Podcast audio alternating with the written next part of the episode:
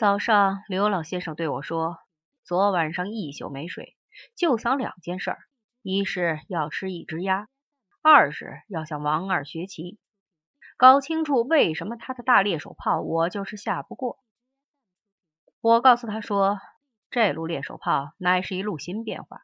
公元一九六六年，天下著名的中国象棋名手，包括广东杨关林、上海何顺安、湖北柳大华。”黑龙江王家良等等十五人齐集杭州城。大家说上海胡荣华太厉害，一连得了好几届冠军。可恶，咱们得算计他一回。都说大猎手是臭棋，就从这里编出变化来，让他一辈子也想不到，要他的命。于是想了七七四十九天，编出十五招来，邪门的厉害。刘老先生听得眉飞色舞。嘴里啧啧咂出声来，小转灵就笑说：“您别听王二臭编。”刘老先生说：“玲子，你不懂棋，别打岔，有这么回事。”接着说：“后来怎么了？”我说：“当时大伙约定，一人记一路变化，这路变化只有对胡荣华才能用，自己人之间不能用。玲子，你去收拾鸭子，你听不懂。但是后来谁也没用，胡荣华还是冠军。”刘老，你懂棋，猜猜为什么？刘老先生想了半天，才迟迟疑疑的说：“刚才你说何顺安，我说招啊，到底是老前辈，那厮是胡荣华同乡，专做奸细。要不是刘老先生一提，我还编不下去了呢。”王二柱。比赛头一天，参加杭州棋会的每一个棋手都收到一封信，就写了一句话：“局八平五，下属知名不惧。”刘老，再猜猜怎么回事？他拍案叫道：“好个胡荣华，真真厉害！何顺安只会一变，其他十四种变化肯定记不全。老胡见不能取胜，就把大猎手第一步写下给人家记去。人家一看。”你知道我们要走猎手炮，就不敢走了。这是死诸葛惊走活仲达之计。你一定会这十五路变化，难怪吓不过你。这大猎手好大的来历，瞧给我吧。我说交也可，一路一块钱。他说便宜。人老了就像小孩一样，此话不虚。刘老先生搬来棋盘，裁好了纸，削好了铅笔，准备记谱。圆睁怪眼，上下打量我，我心里痒痒，真想在他头上打一下。才走了一步，刘老先生就高声唱道：“举八平五，举手就记谱，把我笑得打跌，连棋盘都打翻了。”后来我告诉他没有这路变化，是我编着骗他的，他很不高兴。转眼之间又高兴了，因为想起了鸭子。人老了就这么天真。事事都在别人意料中。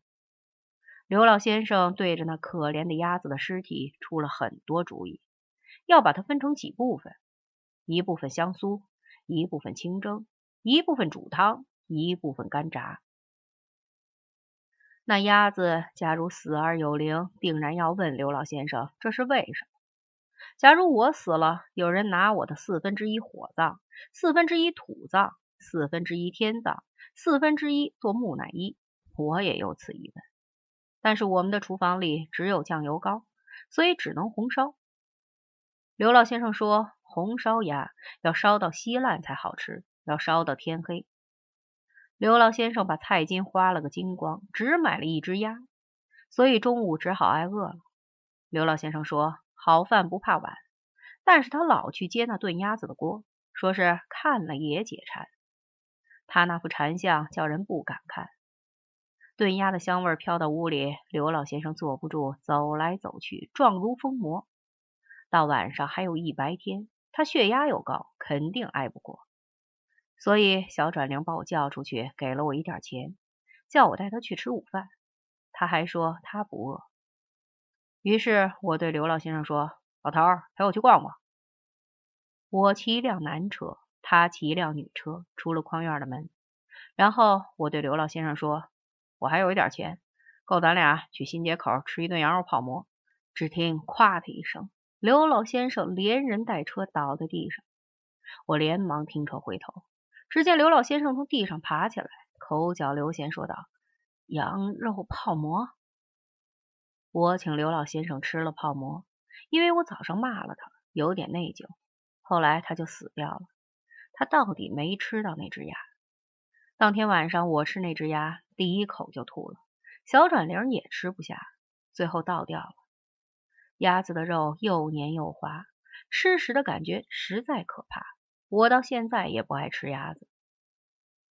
和刘老先生吃泡馍时，我和他谈起了贺先生。老头的脸色顿时大变，说道：“吃饭吃饭，别谈这些事儿，我害怕。”我说：“谈谈何妨？老头，你怕什么？”他说：“别提死人。”我说：“真笑话，你这么一大把年纪还怕死吗？”老头很天真的说：“谁不怕？”我说：“怕就能不死吗？”老头儿，你看看你吃的东西，乃是羊杂碎，全是胆固醇。吃下去动脉硬化，离死就不远了。那老头的样子真好看，手都抖起来了。后来刘老先生大起胆子，他说回家喝点醋能解。王二主告诉我贺先生死之前的事都不大有趣。贺先生跳楼前只说告诉我家里人别太伤心了，没有说过像二十年后又是一条好汉之类的话。甚至也没说让我儿子给我报仇。那时我想，像刘老先生这种没劲的人，说出的事都没劲。吃完饭，我叫刘老先生回家，自己在外面溜到天黑方回。我活得很没劲，好像一个没用的人。人到了这步田地，反而会满脑子伟大的想法。那时我想，假如发生了战争就好了。活得没劲的人希望发生战争，那是很自然的想法。我们那一代人都是在对战争的期待中长大的。以我为例，虽然一不怕疼，二不怕死，但是在和平年月里只能挖挖坑，而中国并不缺少挖坑的人。在和平年月里，生活只是挖坑种粮的竞争。虽然生的人高马大，我却比不过别人。这是因为，第一。我不是从小干惯了这种活计。第二，我有腰疼病，干农活没有腰不成，所以我盼望另一种竞争。在战场上，我的英勇会超过一切人。假如做了俘虏，我会偷偷捡块玻璃，把肚子划破，掏出肠子挂到敌人脖子上去。像我这样的兵员一定大为有用。但是不发生战争，我就像刘老先生一样没用。到现在我明白了，掏出肠子挂到别人脖子上，那是很糟糕的想法。自己活得不痛快，就想和别人打仗。假如大家都这么想，谁也别想过好日子了。而且我也明白，刘老先生怕死，那是再自然也没有的事儿。他在世上什么都没有了，只有最后的日子。刘老先生在厕所里撒尿。经常尿到自己裤子上。